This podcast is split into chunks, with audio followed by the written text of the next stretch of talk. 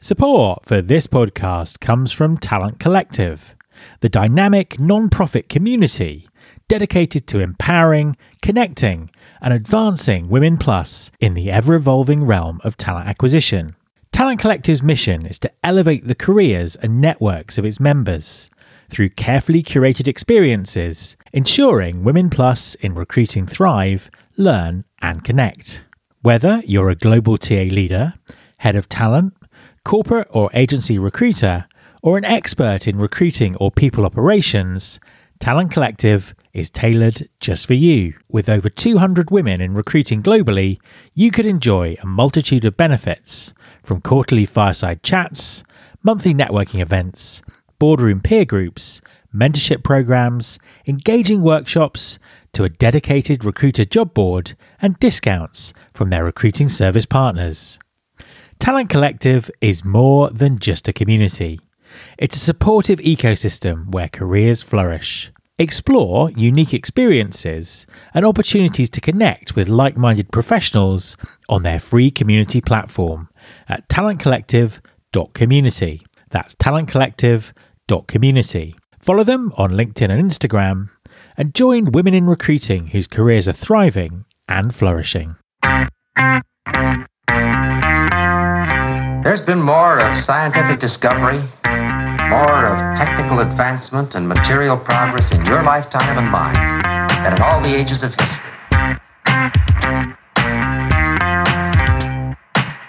Hi there, this is Matt Alder. Welcome to episode 577 of the Recruiting Future podcast. Despite recent increases in applications that some sectors are experiencing, there are still many talent markets with acute skill shortages where hiring is a considerable challenge. So, what long term strategies are employers using to ensure they're recruiting effectively when talent is in short supply? My guest this week is Ellie Harte, Head of Recruitment at AtkinsRéalis. Atkins Realis is focusing strongly on skills based hiring as well as using employer branding and employee advocacy as attraction tools to compete in a highly competitive market for talent. They also think long term, working to champion STEM education in schools and inspire a future generation of engineers. Hi, Ellie, and welcome to the podcast. Thanks, Matt. It's nice to be here. An absolute pleasure to have you on the show. Please, could you introduce yourself and tell everyone what you do? Yes, of course. So my name's Ellie Harte. I am the head of recruitment at AtkinsRéalis and I've been here for, gosh, it'll be 16 years in March. So I'm a, a little bit like old furniture here. Wow. And tell us a little bit more about what AtkinsRéalis does for people who've not heard of the company. Yeah, absolutely. So we are a global engineering consultancy. We have our headquarters over in Montreal in Canada. We offer engineering consultancy to a multitude um, of clients across a number of dis- disciplines. So you've got transportation, we do a lot in the nuclear and power space, aerospace, defense, technology, security, um, infrastructure is a huge, huge business for us. And then we're starting to emerge into new areas that focus around net zero digital as well. So we're, we're vast in terms of the services that we offer. Now, you've recently been through a significant rebrand because the, the business was called sort of different things, different things before. Tell us a little bit about that, but also how that's affected your employer brand and who and how you recruit. Yeah, absolutely. So I was a key part of the rebranding activity, actually. I was the global recruitment lead and very difficult having to keep something like that under wraps and very, very quiet for a long time. But the rebrand has been absolutely great. It's so exciting, the way it looks, the way it feels. Um, so fortunate to be involved in that project as well. But it's landed at exactly the right time for us as an organization. It's an inflection point for us following years of transformation to trying to unite the company. So if I take us back to 20, 2017, actually, when we were acquired by SNC-Lavalin, we kept our global brands of Atkins and F&G and SNCL, which at the time was exactly the right thing to do. But it made it very hard to become the one SNC-Lavalin that we talked about. And from a recruitment perspective, you know, we had different separate social media channels, not just in name, but in tone, how we portrayed the company culture, how we looked and we feel. Um, we talked about being a global company, but candidates would have had a very, very different look and feel depending which of our social media sites they landed on, for example. To now have one name and single channels globally, we've got consistency in our approach to market. But for me, it's such an opportunity to revise and refresh our EVP, our employer brand, really show the global nature of who we are across the organisation to all candidates. Um, and we're in growth mode still, um, very much in growth mode. So be able to become appe- as appealing as we can to candidates is so important right now. I can imagine. Tell us a bit more about your EVP. So it's, it's, actually something that we're working quite heavily on at the moment. We created um, local LVPs again, probably going back not long after the acquisition, so maybe 2018 time. And, and they worked really well at the time because although we were one organization, we were quite segregated because of the brands.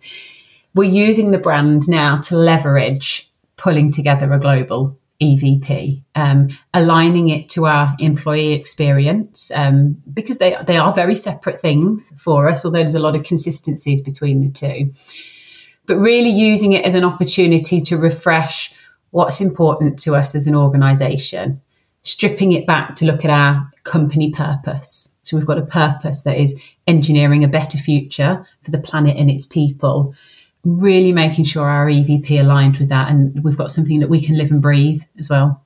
Tell us about the talent markets that you you recruit in. Obviously, massive business, recruiting all over the world. What's the talent market like for engineering talent and the, the sort of technical talent that you need?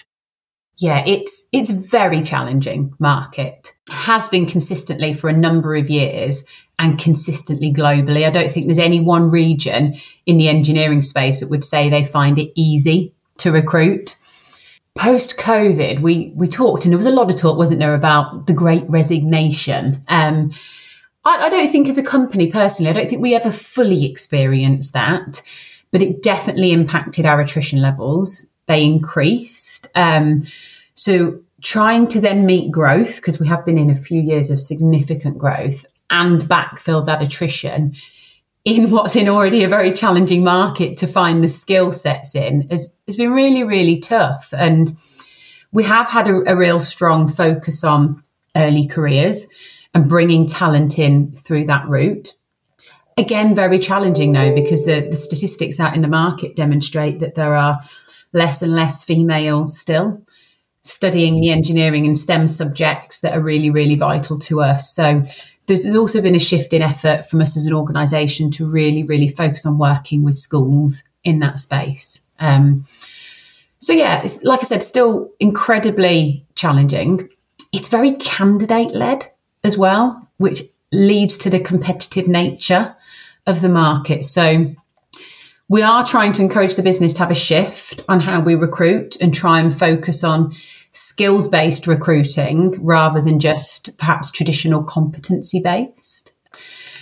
And then I guess another significant challenge for us, which is, is probably not just within our industry, but others are feeling the pain here as well, are the immigration challenges that have come off the back of Brexit as well. There's really, really strong engineering skills that sit across Europe that we used to have, you know, a free labour market around movement. Um, that's now really, really hard. It's, it's restricted our pool, but it's also significantly increased our costs as a business. We're having to work with the business to really influence the you know, the immigration challenges are actually now a cost of doing business and something we're, we're learning to absorb as well. And then the, probably the last challenge for us is offer declines. They've been high this year, they've been high the last couple of years, and it just reflects the nature of a very competitive, fast moving market. There's quite a few things to dig into there, and I won't have time to dig into all of them. But just to go back to the the bit about future talent early careers schools because i know that working in schools is something that you've done for a number of years could you tell us a little bit more about that yeah absolutely so We have um, a really, really strong STEM strategy across the business that just doesn't just sit with recruitment. Actually, we have STEM ambassadors throughout the business who really, really champion this with the schools in their local areas. We do something at the moment which is called Governor for Schools, where we've actually got senior people in the business who are out sitting as governors as parts of schools and trying to support and influence some of the agendas there as well. Um, and, and that's something that we'll be investing hopefully quite heavily in, in into 2024 and really trying to ex- expand that as well. But you know, we've got a real appreciation as an organisation that you you need to nurture the young talent very very early on in the STEM space. We attended the Big Bang Fair this year. That was great. It was over at the NEC in Birmingham, um, and I think I saw more students and schools coming through the door this year than I ever have. And the enthusiasm from those individuals is is really, really positive as well. So I'm hoping that we can influence more in that space. And what is it that you're you're trying to influence more there? Is it you know an understanding of you know, an engineering, or is it kind of trying to get more people to take STEM qualifications? How does it work? Do you know, it's it's kind of both of those to be quite honest, Matt, I think if I think about my kids, they're still very much what do you enjoy at school? They're never screaming about maths and science necessarily. So I think there's a there's got to be a shift to make those subjects more interesting and appealing to individuals when they're at school. I think one of the other things we're really trying to do is there's a bit of a assumption on what engineering is. You know, it's it's so high level when you use the term engineering that there's a lot that comes with that. So at the beginning of our conversation, I talked about, you know, there's so many different facets that we touch into as an organization. Um, we've got a, a huge ecology section, for example, within our business, and they do some fascinating stuff. Um, one of the pieces of work we're working on for Sizewell C at the moment, which is one of the nuclear plants, is actually the rehousing of badger setts. The complex nature of being able to do that and how we do it logistically is fascinating. It's not something, unless you're in that industry and in the weeds of it, that you'd automatically think an engineering organisation would get involved in. Um, digital is new for us and when I think about digital and AI and the opportunities for us as a business in the digital space is almost endless. And I don't think we're even scratching the surface of that at the moment. And then you've got engineering net zero. So, you know, really, really important space for us, fairly new to us as an organization, probably over the last 18 months. But I know it's so, so important to our younger generation growing up. It's not about exciting projects anymore. It is about sustainability, ESG, social value. So it's demonstrating to them the impact that engineering has in that space. You mentioned what a competitive talent market it is. How do you use things like employee experience to differentiate yourselves? For us, our real, real push at the moment is using our employees as advocates and ambassadors for us as an organization. So, across our talent attraction teams, it's really thinking about the lived and breathed experiences of our employees and the people and the culture and how we bring that to life externally.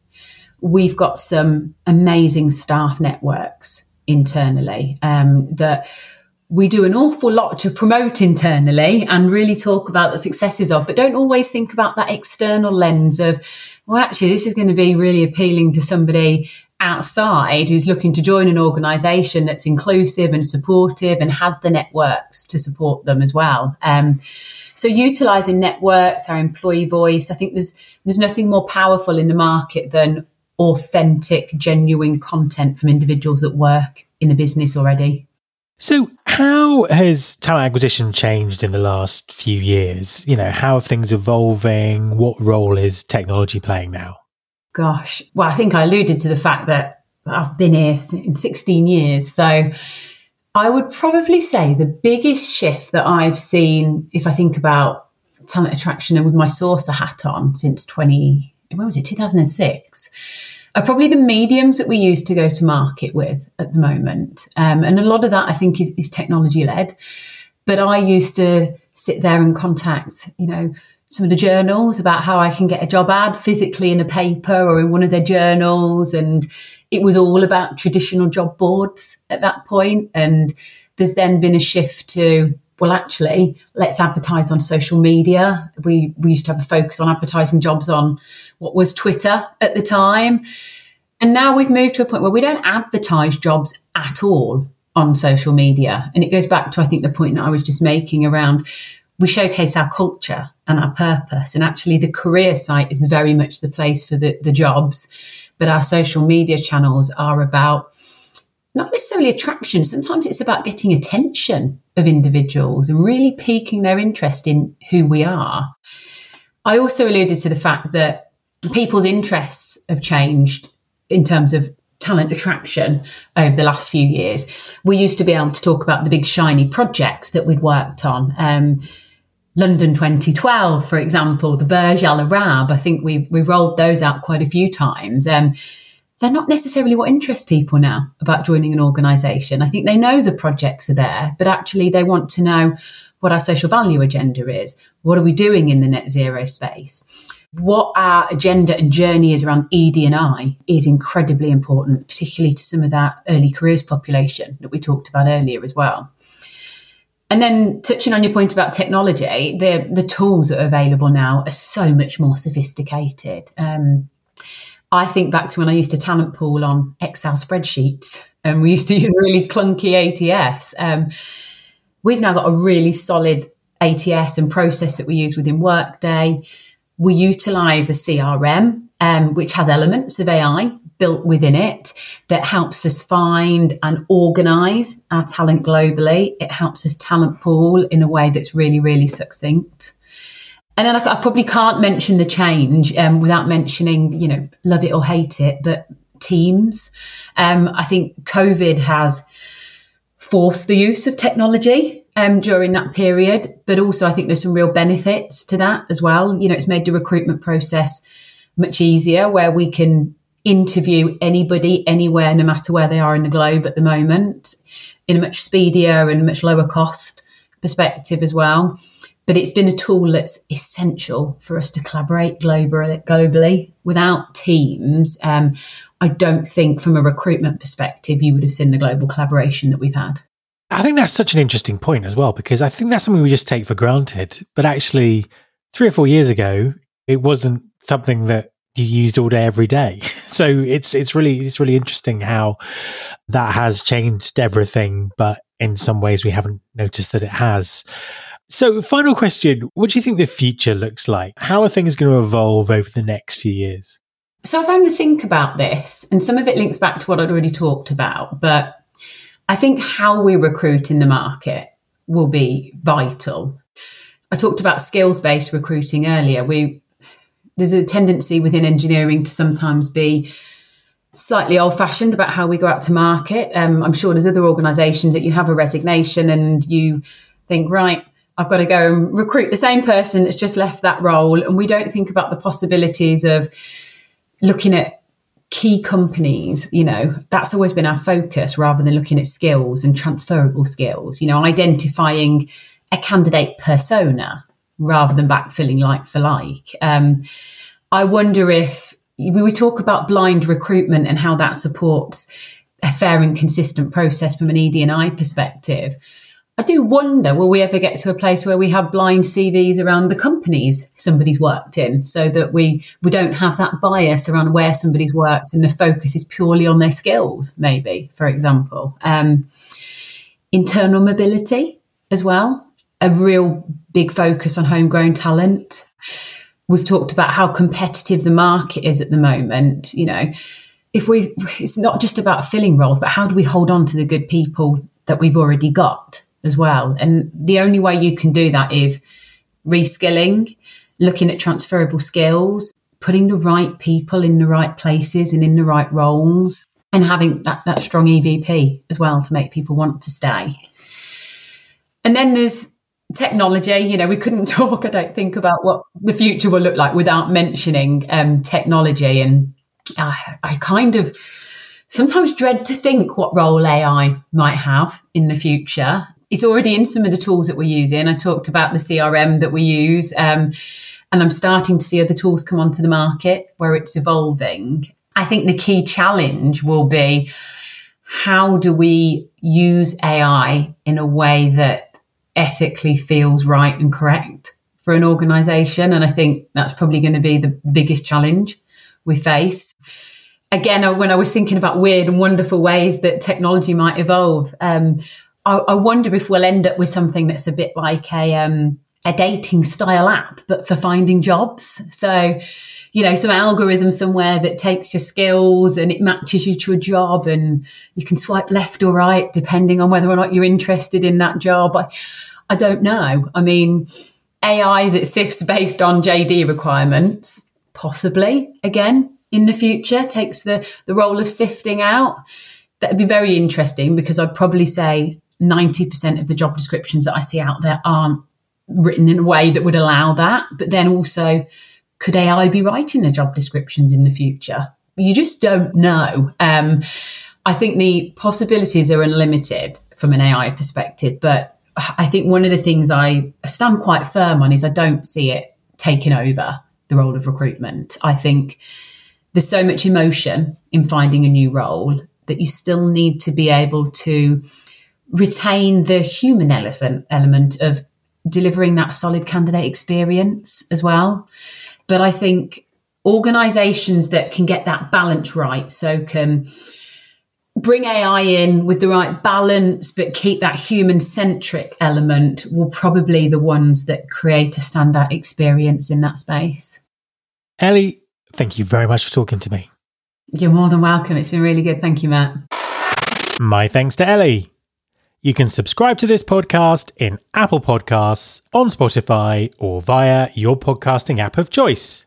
Please also follow the show on Instagram. You can find us by searching for Recruiting Future. You can search all the past episodes at recruitingfuture.com.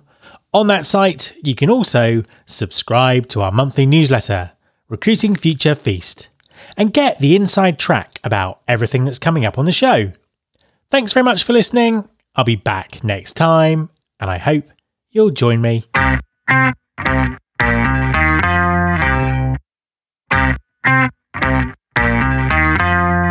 My show.